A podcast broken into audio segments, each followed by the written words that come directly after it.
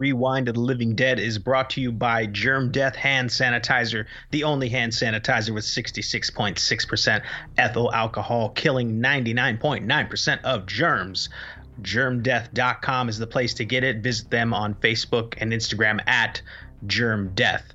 Rewind of the Living Dead is also brought to you by ReanimatedRecords.com, your place for vinyl, DVDs, VHS, t shirts, music, cool stuff. ReanimatedRecords.com has it. Fair warning Rewind of the Living Dead is a review show, so spoilers are ahead. It's difficult to remember the great George A. Romero as anything other than the father of the modern zombie movie and one of the best horror directors in the history of cinema. But after his breakout film Night of the Living Dead became a smash success, Romero found very little interest from audiences in his next two films. As he was preparing production on another feature length film that would become The Crazies, Romero was approached by the Lutheran Society about directing an informational movie that would deal with the subject of society's terrible treatment of the elderly. Writer Walton Cook provided the script, one of the only times Romero wasn't the author of his own film, and what he created was a 53 minute short called The Amusement Park. The idea was that Romero's finished product would serve as a public service announcement that would be shown in Lutheran community centers. Unfortunately, the Lutherans were so disturbed by Romero's vision for the film that they shelved the project, and ultimately, the movie fell into obscurity for more than 40 years. Finally unearthed thanks to Romero's wife, the film received a 4K restoration, and now his so called lost film has been made available again. In the latest episode of Rewind with the Living Dead, we're going to buy our tickets and hope to receive better treatment when we're in our golden years as we review the lost George Romero movie, The Amusement Park.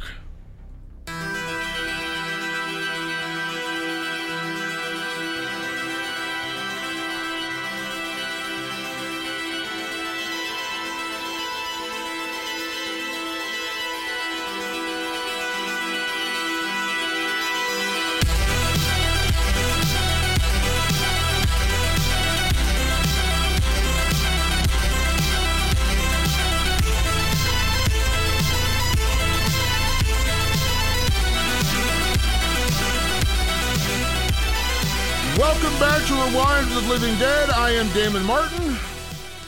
And I'm Patrick Guerra. And Patrick, this week we are uh, once again kind of in a special episode because we are doing a sort of new movie. It's not really new, it's from 1971, but new in the sense of never before seen by audiences. And it's kind of been the talk of the town with the horror community because it is one of the great auteurs of our industry, and that is the great George A. Romero and a movie he did uh, in the early 70s called The Amusement Park. And it finally was made available this week on Shudder. Hey, Shudder. Oh, hello, Shudder. And uh, we both had a chance to watch it. Now, I'll be honest, uh, I had never heard of this before. Maybe I was not a big enough George Romero fan, but I had never even heard this thing existed. And I will say, I am a pretty big George Romero fan. I, I think of, you know, I lived in Pittsburgh for five years. So I, I think I've told this story before. I used to go to all the sites of the dead movies. I, I've been to the, to the Evans City Cemetery where they filmed the opening of Night of the Living Dead. I, I, used to shop regularly in the Monroeville Mall where they filmed Dawn of the Dead. I went to the salt mines where they filmed Day of the Dead. Uh, I am a massive George A. Romero fan. Uh, Night of the Living Dead has been well documented. It was one of the first horror films I ever saw. Scared the crap out of me when I was like five years old. Uh, and love it to this day. Dawn of the Dead is you know top five all time in terms of greatest horror movies ever. So I am a massive, massive George A. Romero fan, but I had never heard of this. Like I heard about when I finally heard about this lost film coming soon, and it was going to be on Shudder. I was like, what? I how I ne- I literally never heard of this. Lost film, George A. Romero. Every horror fan perked up uh, like boing, like oh my god like there's a lost George A. Romero film and it's coming to Shudder. Like, how great is this? It's like it's like a horror fan's dream. And uh, and for I was in the same boat. I think I heard about this a couple months back that it was coming. And um, you know how I am, Damon. I, I don't I don't look ahead. I don't read. I just saw, you know, I saw the headline. That was all I needed to see, and I needed to know that it was coming. That was legitimate. I said, okay, that I've seen enough.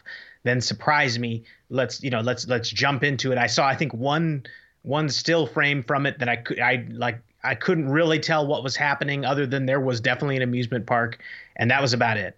So I sit down, I turn it on, and the first thing you get is this it's like a like a public service announcement really quickly. Like this guy walks out and he starts talking about the plight of uh, the elderly in america. And i thought to myself there it is.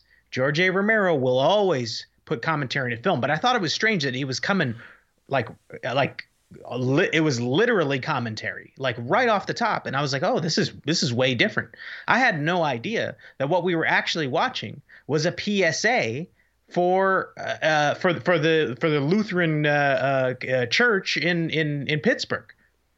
Yeah, it was it was kind of bizarre because when it started, I was very I went in very much blind like you, and then I found out afterwards what it actually was. And the reason I went in blind is because I try to do that as much as I can with every film. I don't like to be colored by reviews or other people's opinions uh, because I've had some films that you know I've had films that were pretty good films kind of ruined because I've had people tell me, "Oh my god, this is amazing! You got to watch it. It's the greatest thing ever." And then I yeah. watch it, and maybe it doesn't live up to that expectation, and suddenly my my opinion of it's been colored by what someone else has said. Or the other side, when someone tells me something is god awful or terrible, maybe I just never watch it. And so I try to avoid those kind of opinions or, or really information in general going into a movie because I like to form my own opinion. Uh, and that goes for, you know, we've, we've reviewed a lot of movies on this podcast that, you know, were considered quote unquote classics and we've, ripped them to shreds. Uh, we've had other films that were considered classics that we've absolutely loved. Maniac comes to mind. That's a great one yeah. from there from 1980. Um, so I try to go in without knowing much about a film. Sometimes it's unavoidable. You know a little bit, or you might find out that a certain person or people are fans of a film. I get that. So all I needed to hear for this one though was George Romero. I mean, that's it. You don't need to tell me anything else. I don't care what else is attached to it. It's George Romero. I'm gonna watch it. I mean, the guy is again, one of my all time favorite horror directors, made some of my all time favorite films. You find something from his that has been unearthed, and I'm gonna watch it. Uh, so yeah. So anyway, so I didn't know anything about this going in, and so right away when I'm watching this and I see that weird I- introduction at the beginning, my first thought was, "Oh man, this is gonna be really weird. They're gonna be really abusing some old people in this yeah. movie." And I thought it was that. I thought that was the movie we were about to see. I had no idea at the time it was a PSA. Now maybe I should have. That's probably one bit of information I probably would have done better with, knowing that it was a public service announcement announcement. But when I first started watching, I was like, oh, geez, like what kind of horrible things are about to befall these elderly folks? Uh, and then, and then what? And then again, this. I mean, listen, George Romero's style and his his touch is all over this movie. I mean, you can absolutely see it and a lot of the scenes are in this movie in the very opening when you see the you know the the older guy you know sitting on a chair all beat up and bloody and he's kind of you know disheveled and he's you know he's just he's kind of disoriented. And and the other version of this same guy is like you know another guy comes in he's just like uh he's talking to him and it, it's it's a really weird opening and immediately i was like am i watching david lynch? Like what's going on yeah. here? Like why? So it was really weird and then as the film got going and by the way we generally speaking we we try to avoid spoiler territory early in the show. I think it's kind of unavoidable with this one, Pat. It's only a 53 minute film. Yeah. Uh, it's kind of unavoidable. Plus, I mean, technically the film is 40 years old. It's a 53 minute film. You can blow through it really quickly. Um, so yeah. I kind of feel it's like. safe to say, I think this whole episode is a spoiler, like yeah, start to finish. It's, it's, it's hard to avoid it with this because it's not, it's not anything remotely being close to a traditional movie. No, no, not at all. In fact, I, I, again, I hadn't read anything up on it, so I didn't know much about it. I actually wondered as I started to watch it. I go, is this maybe like George Romero's like very next film after Night of the Living Dead, or did he shoot it like the same year and he just happened to shoot it in color? I, I wasn't sure like what was what was going on because it was so different and so not not weird in a bad way, but it, it almost had like a student film vibe to it. And what I mean by that is it felt very experimental, just like da- uh, Damon said. It's uh, there was a David Lynch vibe going on. I was like, man, this is very strange. Um, and I and I also was really expecting horror to pop up. Now, and I, I say horror in the in the very like uh, non-subjective sense, like like like like a horror movie. I thought I thought a horror movie was coming, so I was waiting for like uh, you know, old people to start being, you know, basically put through a saw type movie or something like that. I was like, is that what's happening? Or is there going to be a crazy killer? And at one point, pretty early on, um, as as as this elderly man is kind of walking through an amusement park that seems to be sort of normal, but but uh, you know you can tell he's a he's a bit lost and a bit um, uh, confused, and people can't really aren't really hearing him necessarily. Like you kind of get that vibe, and you're like, okay, I get. There's metaphorically, I see what's going on, but then out of nowhere, there's a guy in a mask who kind of looks like death and you're like, oh, that's the that must be the killer, and so that that's where my head was going, and I was like, oh, when that guy's gonna pop up again, but then it turns really the movie just turns into these these different vignettes, and George A. Romero again is a is a rather political filmmaker. Um, he has he has a point of view, and he he's gonna let you know about it. I think he's one of the few guys who can really get away with like hammering something over your head, but he does it well. Like he just he had this knack for going, I'm going to tell you a very specific point of view, a very specific political opinion, and I'm going to, or socio-political in this case, uh, I'm, I'm going, I'm going to present it to you in a very direct way. But it's going to be so creative and interesting that you're going to be engaged. You're not just going. You're not. You're not being lectured to. So what he uses, he uses the amusement park as a metaphor for society at large and this character um, who I believe is played by Ush, and I just hit the wrong. I just I just got rid of my IMDb, so I don't even have the names anymore. But this this main character, Lincoln Lincoln Maazel is his name, oh, or Mazel. Right. I'm not sure it's Mazel or Mazel, but Lincoln Maazel, we'll say. Yeah, Lincoln. Uh, he's he's he's going through this uh, amusement park, and the amusement park is a metaphor for society and and Lincoln is a metaphor for all elderly people and how society is mistreating the elderly, and it becomes sad because you go, wow, like some of this stuff you can, you, you know, especially the point of view stuff for me was the stuff that got me sad because I go.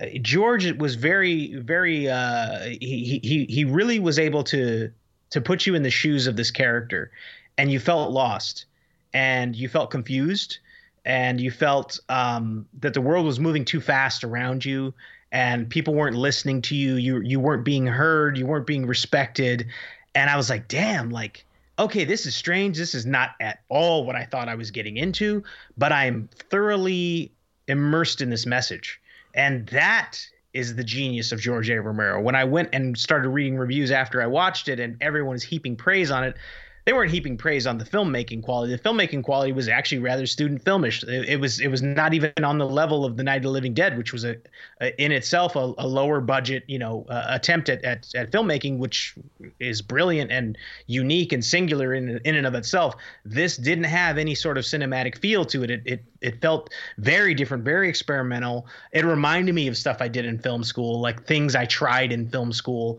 Um, you could see that it was a very low budget film, but that message came through and it was honestly gut wrenching. Yeah, it's kind of weird because, you know, George Romero, you know, he has his own style of filmmaking. And this was, from my understanding, the only work for hire he ever did in his entire career where someone literally hired him to do something. And it was the Lutheran Society who basically said, We want you to do this PSA and then, you know, not knowing what would result. And what resulted was, you know, kind of a George Romero movie. I mean, it wasn't, you know, obviously full on horror by any stretch of imagination, but it was, you know, some disturbing imagery and kind of really disturbing treatment of this, of this poor old guy throughout this movie and uh, and so you know obviously they never released it, and that's how it became his quote unquote lost movie is because you know they shelved it, never released it, and basically said, well, we didn't get we, we didn't get quite what we wanted, and, and that was the end of it. what did they expect, Damon? Well, I gotta know. Like, did the Lutheran Society just not know who this guy was? I don't know. I mean, and listen, and, and listen to his credit at that point. You know, George Romero had only had two movies out, I think, at this point, maybe three at that point. You know what I mean? So it wasn't like he was this prolific you know Tarantino as filmmaker, and also this is the early '70s. It's not like you know word of mouth is that big at that point. I mean, obviously they had to. well, big. yeah, they had to know him for that, but they also, again, even back then, do you really know if someone's been kind of pigeonholed into a certain genre? You know, you know him as a film director. You know, he's a he's a he's a well he's a good film director from your town. He's a good film director from Pittsburgh, and so the Pittsburgh people hired him. I, I, I'm assuming I'm assuming that's the way they were thinking. I'm just guessing, but I'm assuming that's the way they were thinking. And what what resulted was very much a, a Romero looking film in in a lot of regards, but it was also very experimental. I mean, again, there was a lot. Like I said, I kind of joke about the David Lynch thing, but there was a bit of that. There was a bit of you know, it was it was it was you know it was visually haunting in that way, and a lot as you mentioned, a lot of vignettes kind of bouncing back and forth between you know this this this one following this one guy played by Lincoln Maazel as he goes through this amusement park, and you see all the different ways that you know society treats the elderly different than everybody else, and there's a scene where you know they're they're selling things to somebody to get tickets or selling things to this guy oh, to get money. scene. There's that one. And then there's this dinner scene which is that's more about like that's more about society in terms of rich versus poor because there's mm-hmm. an older gentleman you know who's probably about the same age as our lead character who gets treated like a king it's because he's rich and so they treat him differently than they do the older guy who doesn't have money. Uh, so there's that tossed in there. There's a, a scene at a bumper car where they treat it like a real car, where there's an accident. Of course, everyone blames the old person. And uh, then there's a really bizarre freak show, which we'll talk about later, that doesn't quite make a lot of sense. But there's a lot of this going on. There's a lot of these different vignettes. And, and by the end of the movie, you get to this one scene where you, you kind of feel like maybe this guy's getting a little bit of reprieve. He sees a little girl reading a book. Uh, she's reading the Three Little Pigs on like a on like a uh, I don't know like a, a bit of a picnic, I guess. And he goes over and he starts reading her the story, and she's interested or whatever. And then like her mother just kind of like drags her away, doesn't really say anything. They just leave him there. And, but yeah. it's also it's not like it's his family, or I guess that maybe that's the out maybe that's the metaphor. That was his family. I don't know. But like by that point, when it got to that point in the movie, it was sad. Like I was like, God, like, like I just like tomorrow, like I want to go help an old lady across the street or something. I'm just like, geez, this is like this was kind of depressing. And again, I know this is a 2021 audience watching a film created in 1971 or whatever, but like. I, I thought it was highly effective and, and they said it was disturbing and that's why they couldn't release it. It is disturbing, but it's disturbing in like a sad way. Like when it was over, I was, I was, I it, it worked on me because I was like, damn, like that was really sad. Like it really worked on me. I got to imagine uh, the, the, the Lutheran uh, coalition that kind of sat. There's there was probably like a you know a, a, board a board group that was like, well, we need to commission someone to do this PSA. Oh, that uh, that lovely George A. Romero boy, uh, he's uh, making quite the quite the waves uh, out there in Hollywood. maybe we hire him since he's here in town not knowing that when you bring George A. Romero in, he's not going to be subtle about his his social commentary, and he goes for it. And it's and like Damon says, it's sad because, and I think it's sad because it hits close to home. It hits close, so close to reality. There are certain things now. At the time, there were things like they didn't have Meals on Wheels before that, so elderly people were like starving. El- elderly people were eating like you know trash sometimes. They you know they couldn't they didn't have uh, retirement funds and stuff like that. So they they were you know they were incredibly destitute. Times have changed but at that time things were dire for older people that did not have a lot of money. And he he showed it like in a in a stark way. So i think when those when that lutheran uh, uh you know board of directors took a look at it they were like oh my god this is too heavy. Well what do you expect? You hired george a. Romero. Like this guy can tell you the story. He's not going to pull a punch. He goes straight for the jugular. You mentioned that one vignette of uh, of the elderly people uh, they were all selling clocks. I don't know if you noticed, but I think every person in that line was selling a clock, and the guy would only give them five bucks for it. And uh, they were like, "Oh, but this is a family heirloom," and he's like, hey, five bucks, five bucks, whatever you want." That that very like again it kind of has a student film vibe to it. Like it's very like heavy on the metaphor but the idea of not valuing the time and experience that the elderly have that our elders have was so sad. I was like god like that's true even of me. Like i don't abuse old people at all but do i really value all the experience and time and and and uh, and things they have to offer in terms of their life experience? And excuse me that that stuff just really got to me i was like damn this this shit hits heavy it really really does hit it, I, I just i don't know I, I was so depressed i called my mom the next day you know it was, it was late i wasn't going to wake her up but i was like i just need to reach out to my elderly mother and make sure she's okay because oh, I get it, it makes you think it does. It is. It is very effective. Like I said, and Oh, because again, the, the, I'm not gonna lie. Okay, let me let me just be completely honest with you. The first 25 minutes of the movie, I'm I I texted Patrick as I'm watching it. I'm like. what the fuck am I watching? Like, what is this? I don't, I don't know what it is I'm watching. And he said, have you read up on it? I said, no. And he said, when you do, you'll understand. And I did. At the end of the movie, I did. So this might be one of the rare times, where, again, where I'm sorry, we're in spoiler territory, where I would say listening to us tell you about it or reading about it is probably a better version of going into the movie. You know, you probably yes. know you know the movie, you even might know what's coming, but at least you'll understand it because I didn't, and, and I actually kind of regret that. I I, I normally too. I normally prefer not to know anything going in outside of like the actual you know the name of the movie, the players in the movie, that kind of stuff.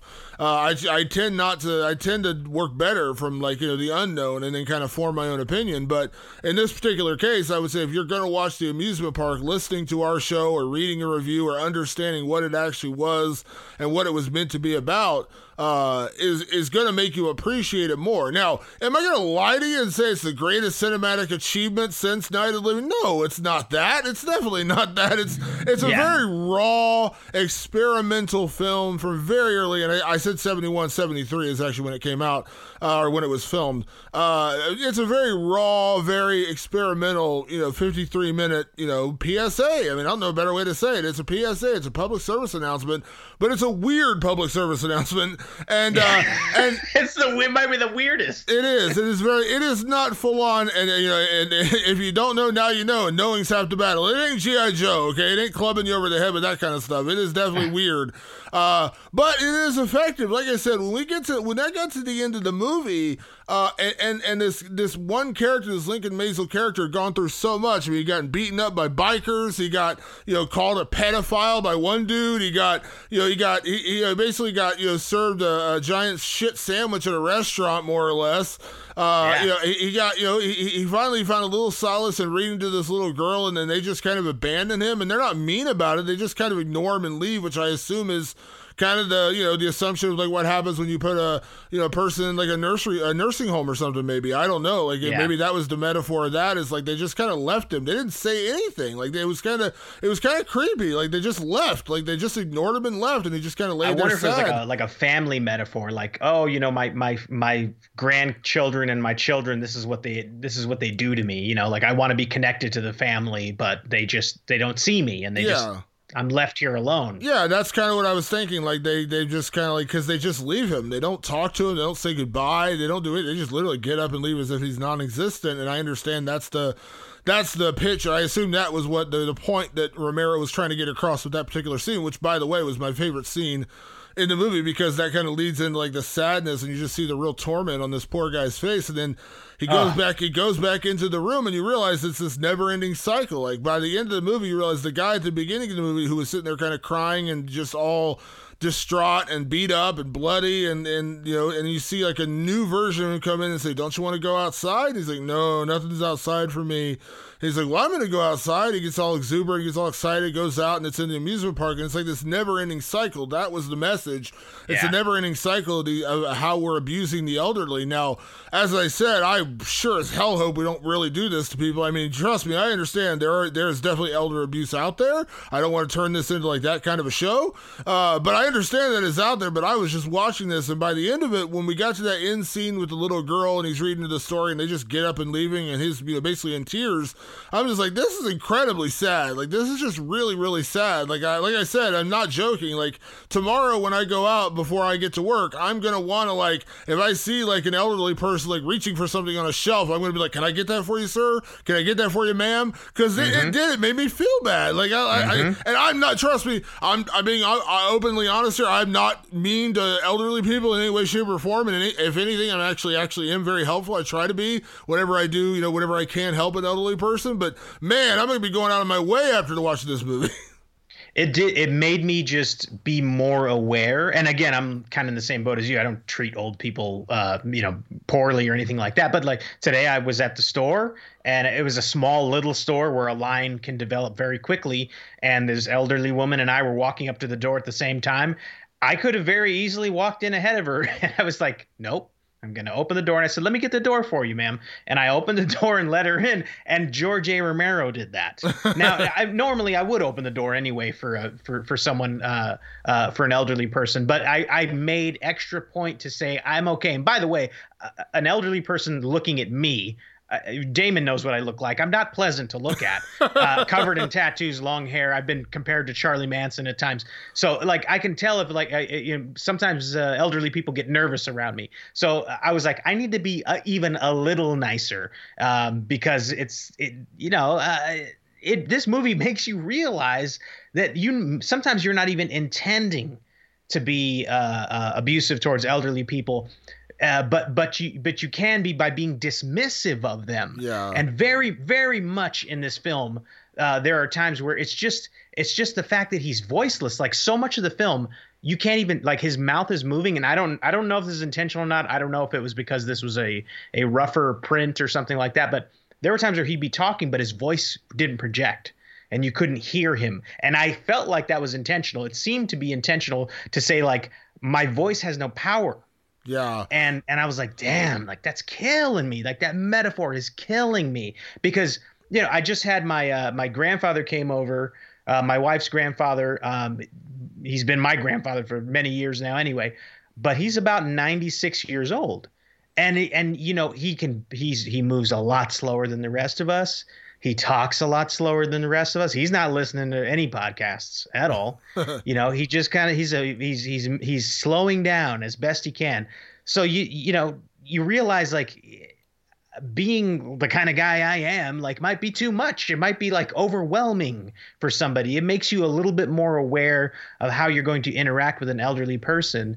Um, and, and uh, man, I mean, it it is a testament to how how visionary, how how how much of an auteur George A. Romero truly was because he just got commissioned with a very low budget.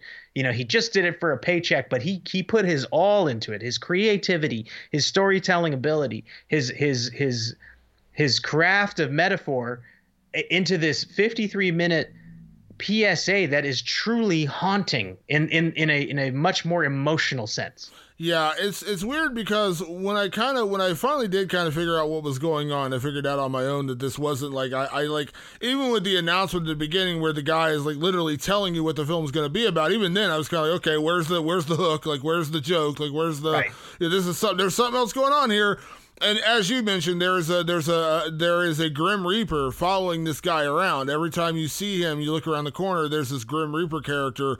Uh, my favorite one was when he was on when when he's walking through the park and you see the Grim Reaper on like the carousel, and yeah. I thought that was really striking imagery. So like that is like there's a Grim Reaper following this guy around at all times because you know the end is near for him uh, in, in, every way, shape, or form. But like there were some of the ones that were kind of over the top and ridiculous. Where I'm like, there's a scene where a group of bikers beats up the old guy and they take his money, although he yeah. still has money when it's over, which is weird.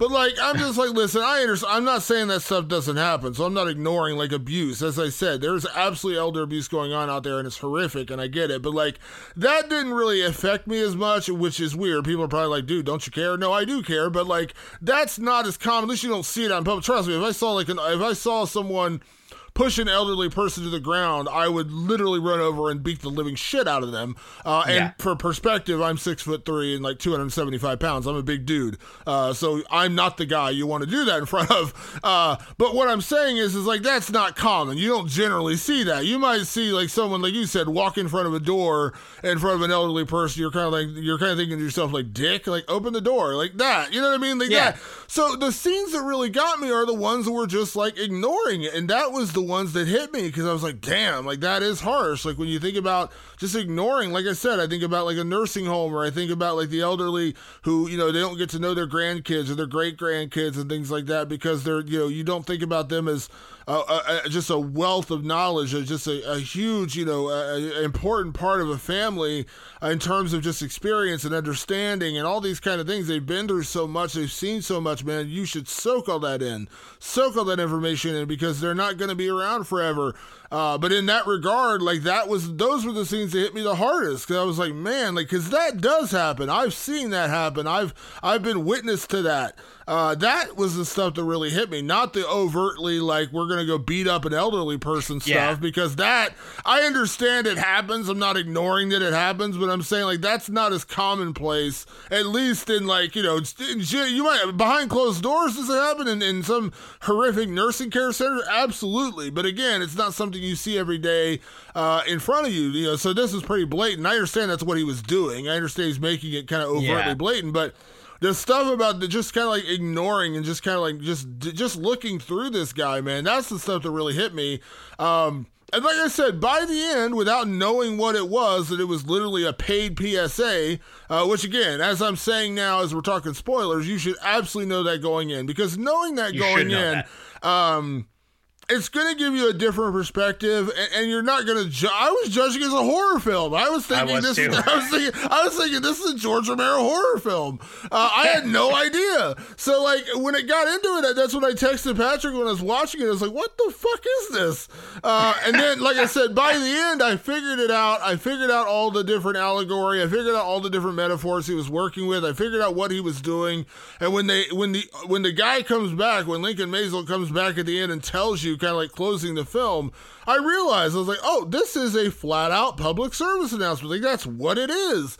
And then when I read about it, and you know he was hired and all that kind of stuff, I was like, okay, now it all makes sense. And again. For people listening who have read up on the amusement park, you're probably thinking, Damon, you're a jackass because it's been everywhere. But I've avoided it for that reason. I wanted Yeah. to go in fresh. I was I'm a big George Romero fan, so I was like, I want to see his new movie. When I saw, by the way, when I looked on Shudder, hey Shudder, uh, when I looked on Shudder and saw it was only 53 minutes long, I was like, what the hell, 53 minutes? I was like, that's weird. Uh, immediately that should have clicked in my head to like say, what is this? But again, I didn't know.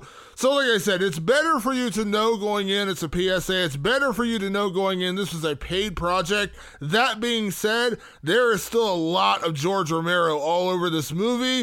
It is haunting. It is sad. Uh, it is effective. And again, I understand back in '73, maybe this was not the film the Lutheran Society had in mind.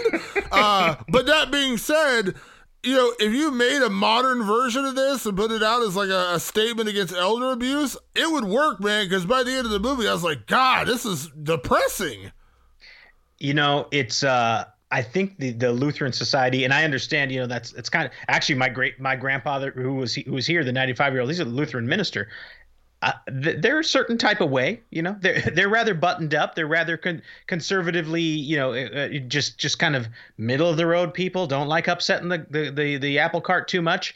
So uh, you know, I can understand why they were jarred by it, but it was a mistake not to release this. Yeah. And it and it it could have made the kind of waves that would have affected change a little faster. That's how effective of a movie it is.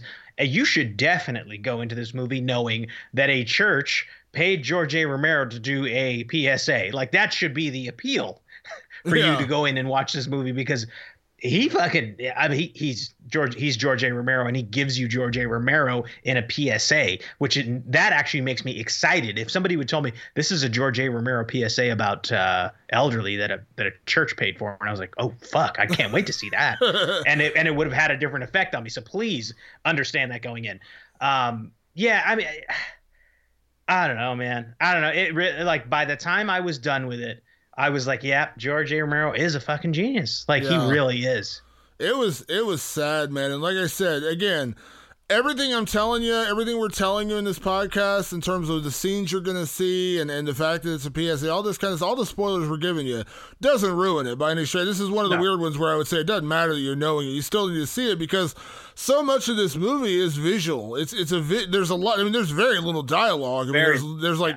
10 lines maybe in the entire freaking 53 minute movie uh you know what i mean so uh, you know there's none of that you have to see the story to understand the story and so i could literally describe it to you from the first scene to the last right now and it still wouldn't ruin it for you because you still need to go watch it if you're any kind of george romero fan or or you're just a you're just a you know if you know him if you know his films and you're a fan of his films uh, go watch it because you can see his fingerprints all over this movie.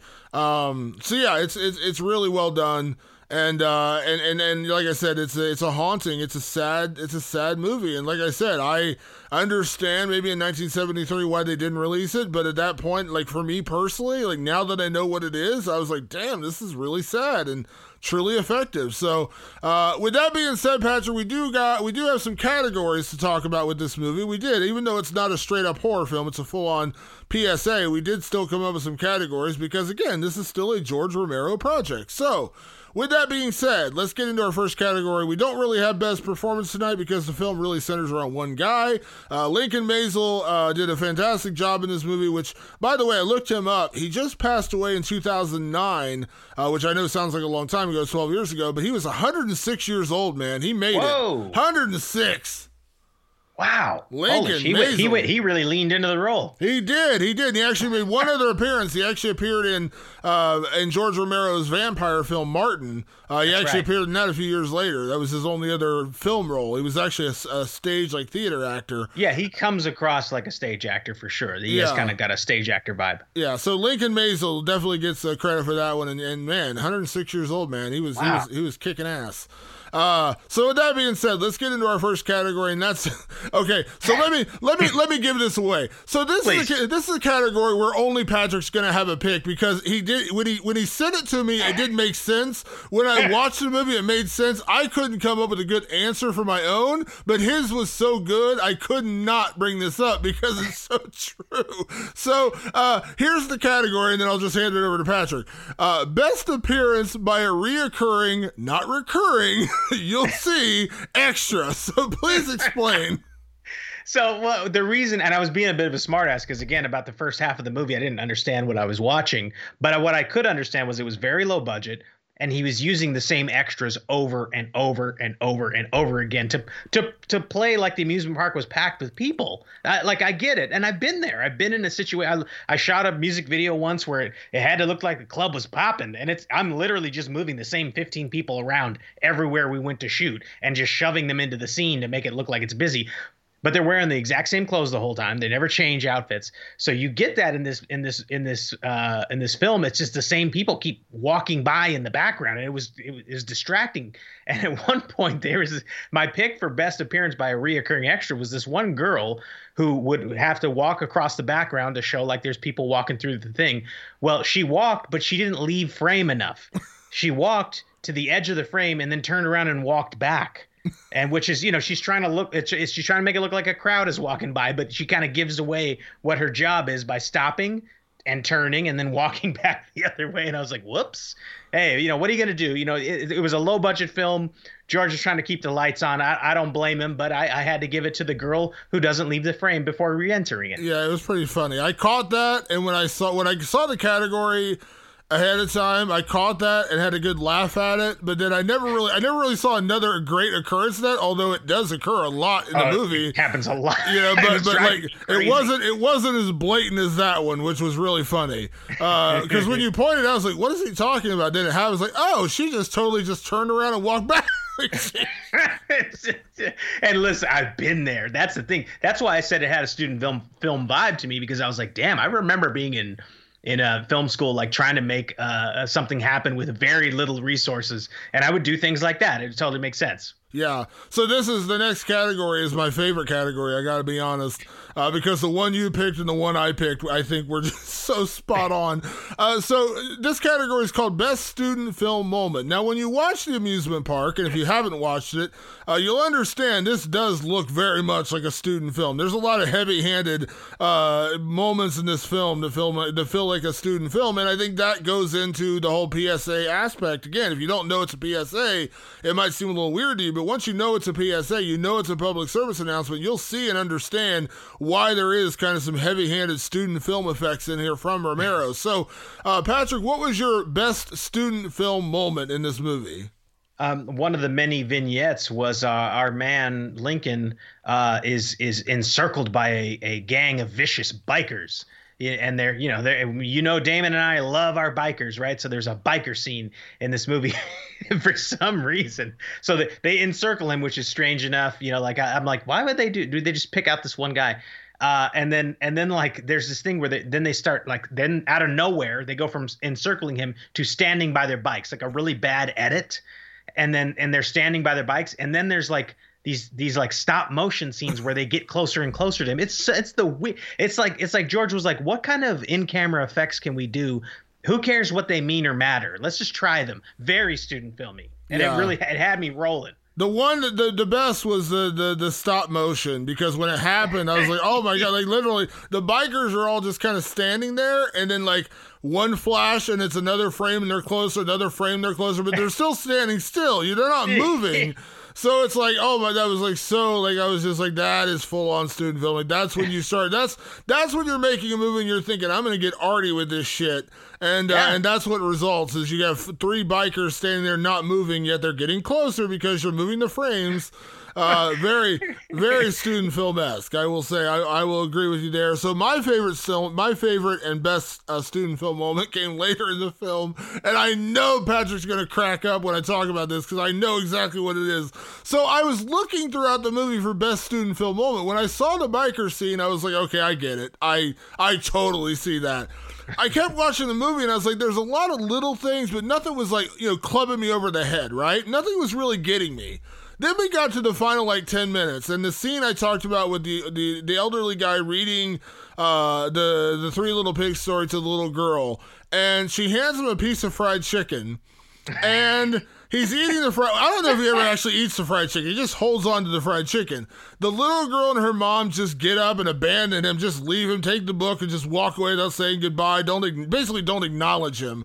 And he gets up and he's very sad. And he kind of looks at the piece of chicken and he sets it down on the on the concrete. And he gets up to leave. And the camera zooms in on this piece of chicken, and it's just like the chicken. the chicken is in focus. Everything else is out of focus, and it just stays on this piece of chicken for like ten seconds. And it's like this is so student film. Like this is so what you do. Like we're gonna focus on this chicken. Yeah, man, it's like a metaphor, man. It was like an uncomfortably. It was an uncomfortably long shot on just a piece of half-eaten chicken. That's just it was. It, there were just these weird little moments, and they're, they're sprinkled like they but sometimes they stuck out like sore thumbs. And I think Damon and I nailed the big ones. That would, I was, as soon as it happened, I was like, "Oh my god!" Like it literally just froze framed on. The, it was like a freeze frame on the chicken. And The I was only like, way that would have been better would have been stop motion with with like it being eaten invisibly. You know, like like a, a chunk a bitten out of it, and then another chunk, and then another chunk. It was just like this piece of chicken was just sitting on there for, and it's just like we're gonna freeze frame on this piece of chicken, and I was just like, "Good lord!" That was that was the one that was the one that got me the most. I was like, for the uh, for the fast food industrial complex, man. Yeah, the colonel's really pissed off about that scene. Let me tell you. Uh, all right, best metaphor moment. As we said, this is this entire film is a lot of vignettes about all the different ways the elderly are mistreated or full on abused. Uh, every little vignette kind of, you know, there's some. Uh, there was one at the beginning. This is not either of our pick, but just kind of put this in perspective. There's a scene at the beginning where the guy wants to go get on a ride at the amusement park, and there's like all these rules, like you can't be this, you can't be that, you can't have all these elements. Like basically, it's this, it's saying elderly people can't ride this ride without flat out saying if you're old you can't ride this ride. So it's like all these different rules, and then obviously they don't let them on the ride. And they keep turning older people away, uh, and that's kind of the metaphor. Is like you know, there's all you once you get to that age, there's just certain things you're not allowed to do. They won't, they won't even let you. Not set up. They you. will not. They will not even allow you to try it, even though you probably could do it. They just they won't even allow you to try it. So that was the that was a metaphor. So Patrick, what was your favorite best metaphor moment in this movie?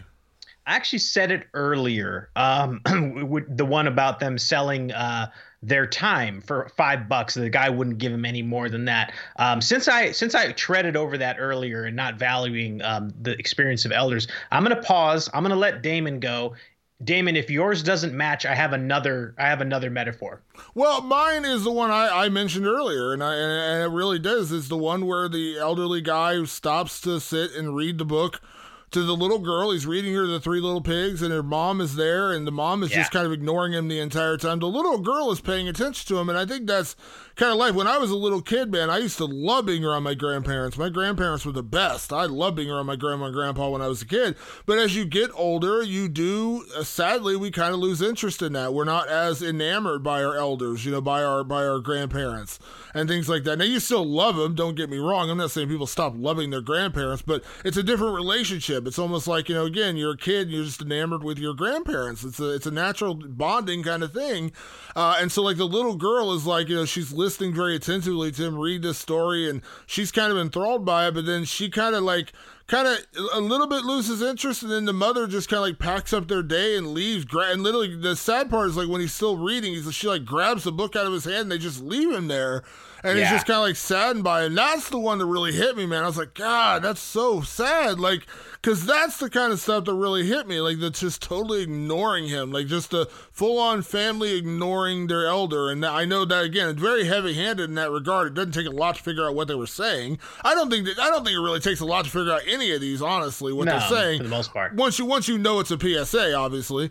Uh, but yeah, like that scene, man, that hit me really hard. Like, that was just really sad. And that's where he kind of broke down at the end of the movie. That's where the elderly guy uh, played by Lincoln Maazel just kind of breaks down in that moment because like it's just like even in the even a, in a very brief moment of happiness that's taken away from him uh, and that's just really and again they're not cruel to him they're not mean to him they just like literally say they don't say anything. They just get yeah, they don't leave. say anything. They just abandon him. And that's just sad. Like that was just sad. So that was my favorite one, and that's the one that really hit me the hardest.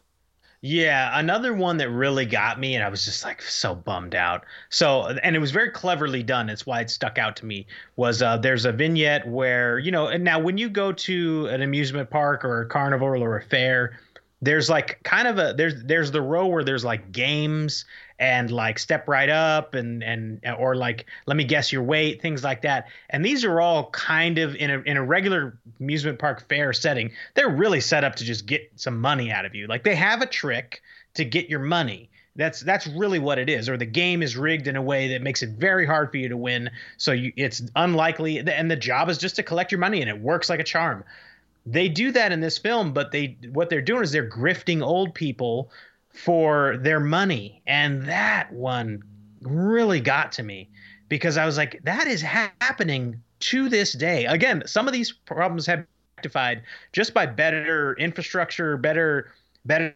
systems that are put in place to help out the elderly. Some of this stuff was solved. Some of this stuff doesn't apply to today as much.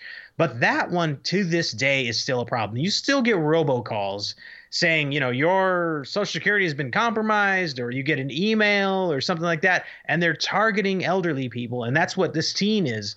It's uh it's all these grifters kind of, you know, uh, step right up here, come in here, uh, sign this paper away, da da da. And and before they know it, they're kind of being whisked around. And all these grifters are taking them for their money and and signing getting them to sign away their mortgages and or or double their mortgages. And i go damn like i know this happens to people and it's still happening to people. It's so effective and and and the metaphor I thought was very clever and matched really well to what's happening in real life. Yeah, it did. And that one that one worked really well as well. Like I said, there's a couple of them that do work really well, and like I said, they do kind of it's haunting and kind of sad. Like I said, about know, the they, couple who looks into the future. I won't get into it here. I'll, I'll save something for the viewers. But that that couple that has to look into their future, that's yeah, that one's distressing. That's a rough one too. Yeah, there's a couple that goes to a fortune teller, and she's like, "I'll tell your future, but you have to know your entire future." And they're like, "Okay," yeah. and then by the end, they're looking like eyes wide open, jaws on the floor, like, "Oh Jesus." So yeah, yeah it's dire. Yeah, very, very, very again, very heavy-handed, but very effective. Um, yeah. All right, let's talk about again. We're we're we're heaping a lot of praise to this movie, but let's not sit here and pretend there wasn't some weird moments in this movie as well. So the most confusing metaphor. So Patrick, what was the most confusing uh, vignette, let's say, in this scene? Uh, I would say my most confusing metaphor was the freak show scene. Now, uh, any good carnival or fair has a freak show, right? So step right up, folks, and see the bearded lady. That's kind of the whole the, the, the rub here. So our man Lincoln sits down with a crowd of mixed people. There's some elderly people in the crowd. There's some adults. There's some kids, and then they open the curtain, and the first one is just two elderly people, like an elderly couple, and they open another one and it's another elderly couple, and they open another one and it's another elderly couple. And I was like, okay, so he's saying that the elderly are freaks to society at large. But the thing that started to confuse me is like the the all the younger people in the crowd were getting like really angry. and like they started like throwing shit at the stage and they were like mad and i was like are they mad because they're not freaks or are they mad because they think the old people are freaks and they hate them? Is there like a weird vitriol for the for for the elderly? I did i could i could not understand exactly what he was trying to put down in that scene because the the level of anger and vitriol coming from the crowd did not make sense for what was happening. Yeah, it was really odd. It was really weird in that scene because when they started pulling back the curtains and you see the elderly couples come out, you're like, okay, and the crowd's like getting into like a frenzy. And I'm just Yeah. like, okay, I like, okay. I like a lot of these scenes made sense, but this is the one where I'm like, okay, a lot of this is about abusing the elderly and about ignoring the elderly when they need us. And this one was like literally they're just standing there and mocking them. And I'm like, I don't know that we really do that. I, I mean, I'm sure it happens. I'm not saying it doesn't, but Right. it's just like, it was weird. Like, I don't generally see like a group of people get around a group of elderly people and like mock them and throw shit at them. I don't, it's just, that was the one, that was one of the ones where I was like, uh, all right, that's, I, I guess. Uh, and that kind of leads me to mine. My, my most confusing one was there's a scene where, uh, this guy goes up to a booth and he gets two big bags of groceries, which I still don't understand fully what that was about. Uh, but he goes back and he gets these groceries. He sits down at the bench and he grabs some peanut butter and some crackers. He's eating peanut butter and crackers. There's this group of kids in front of him, and he's like, he waves at him like, "Hey, come over. I'll give you some peanut butter and crackers." It's like these kids come over to like get some peanut butter and crackers. This one dude coming off a ride like looks at him. He's like, "Hey, you old bastard." Get away from them kids! You like more or less like calling him a pedophile, and I, I, think was like, I think he called him a pervert. Yeah, think he was pervert. like, yeah, call, pervert, yeah, get yo, away from her. yo, pervert. And I'm thinking to myself, okay, listen, I'm listen, I'm not discounting the the tragedy of of you know child abuse and things like that that go on. I understand. There's absolutely that. So again, I'm not discounting that. But do we automatically assume?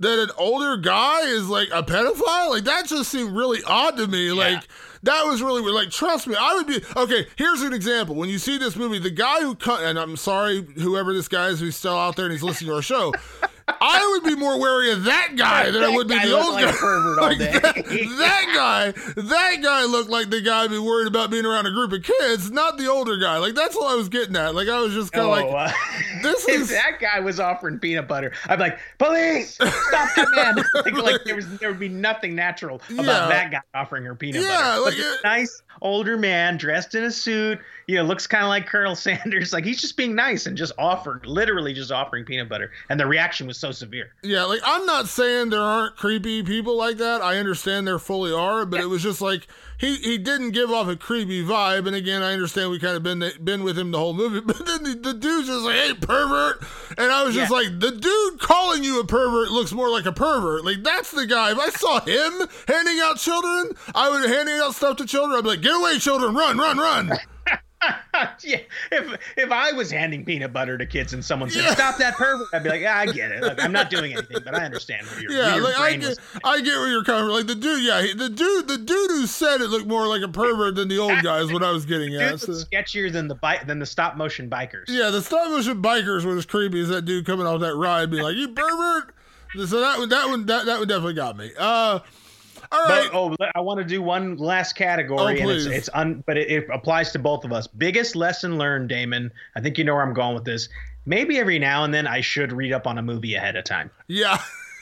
That's my biggest lesson learned on this one because I was like, if I and I'm telling you, I'm telling everyone this listening right now, like you you didn't get spoiled by hearing so much of this film ahead of time. It's good to know the film contextually. You need to know it. You got to do. know it. You do. I mean, listen, I I would actually recommend, and, and, and obviously I hope people listen to our show regardless. But I, this, you generally speaking, when we talk about new movies, we've been doing kind of like a half and half show. First half of the show, we just talk about the movie without giving away spoilers. Then we get into spoilers. We get into our categories. This one, I would literally say, like we're now about 50 minutes into our podcast. I would say, in our podcast at this point is basically the same length as the movie. I would still say, listen to what we're telling you before going in to watch it because none of what we're telling you is going to ruin it. I promise you that. Uh, but understanding what you're watching helps. Like there's a lot of times like I, I admit on the show like I'm a David Lynch fan. Now, I you know I love Twin Peaks, one of my all time favorite things, and I've enjoyed other Lynch films like Blue Velvet's one of my favorite movies. Uh, but the first time I watched a lot of like I watched Lost Highway when it came out, and I was like, "What in the fuck is this? Like, what did I just watch? Like, I have no idea what this is about." And then you know, years go by, I, I you know get real more, I get really interested in film. I start reading, I start understanding, I start you know understanding David Lynch films in general, and then I go back and I watch. I'm like, "Oh man, this is this is this is great. I really enjoy this." Uh, sometimes it's not a bad thing to know what you're going into. I guess is what I'm getting at. Oh no, absolutely. I, I wish I had known I was getting into this. Uh, it, it's highly experimental, and it is a PSA. So not only is it experimental, it's also PSA. So if you didn't know you were watching a PSA, and you'd be like, ah, God, like what? What is this? Why are people? What, why is anyone into this? Like, it makes no sense. But you got to know that it's a PSA. You really have to know that. Yeah, you do. You do. All right, our last category, uh, and it's a weird one because again, we fully out, we fully talked about how this is a PSA. It's not intended to be a horror movie, but it still works. That being said, Patrick, is it scary? So this is our final category each and every week here on the show. Patrick, the amusement park, is it scary? You know what? It is scary because let's face it, you know, if I'm lucky enough, I will become an elderly person in my in my lifetime. And I, I go, there's I don't know if there's any getting around this.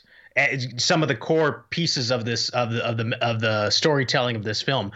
There is going to be a time in my life where things move too fast for me, where I can't keep up with society, where society has sort of pushed me to the side because society is ever moving forward and progressing, and they're not necessarily considering elderly people.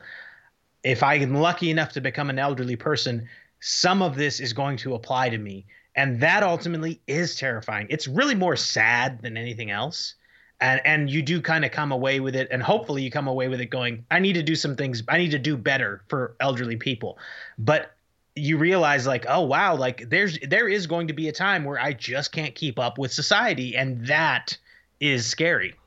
Yeah i mean listen is it scary in the traditional sense of a horror film? Of course not. It's not that kind of no. film. It's not intended to be that kind of film. It's a psa is it scary and actually make you realize, make you think about things? Absolutely. As I said, first thing I thought about was, man, like I just feel bad. Like I don't mistreat elderly people. I don't ignore them. I don't not help them. If I see an elderly person in need, I will absolutely step up and do whatever I can for them.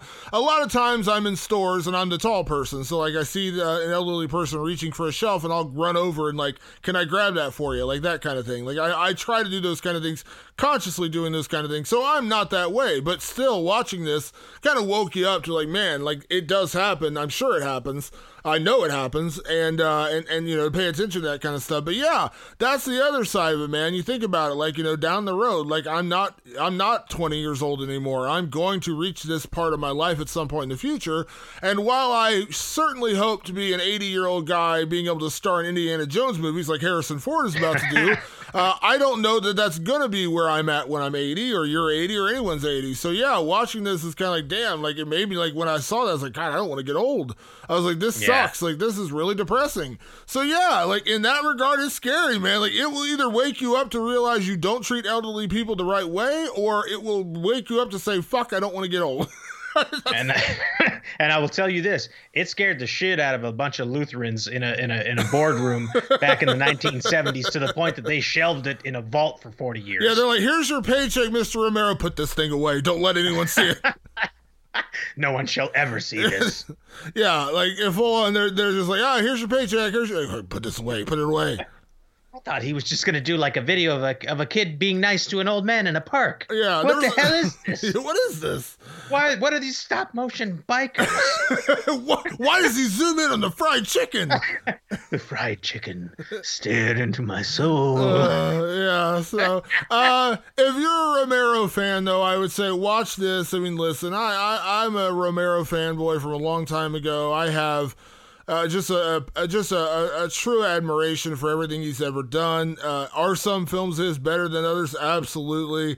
Are some films not great? Absolutely. That's I mean, listen. I mean, there's one filmmaker I've watched every film he's ever made, and I've loved every film he's ever made, and that's my favorite director. That's Quentin Tarantino. outside of that, every other director, actor, whatever it is, I've seen at least one thing from them where I'm kind of like, eh, don't know. Uh, so Romero wasn't genius all the time, but I will say for this weird PSA, this shelled Lutheran Society PSA, uh, it's interesting. There's definitely a lot of fingerprints from Romero on this film, and if you're a fan of his or at least interested in his movies. I would say it's worth your time. It's 53 minutes. You're in and out the door. And if you know what you're going into, and uh, obviously we're literally telling you it is a PSA, uh, then I think you can enjoy it and, and, and, get something out of it. Absolutely. If you're if you're a George A. Romero completist, it's it's vital that you watch it.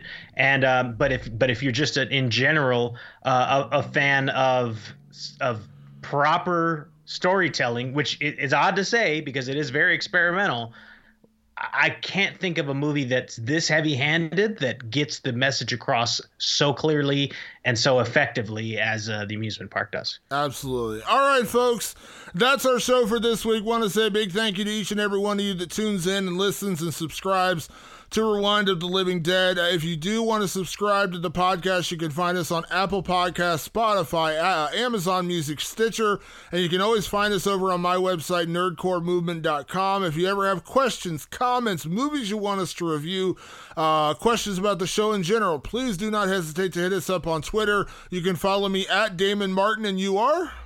At Director Patrick. And we're going to get you verified because this man needs deserves to be verified. Uh, a big thank you again for everyone tuning in. We will see you next week for another edition of Rewind of the Living Dead. Thanks for tuning in. We'll see you then. Peace.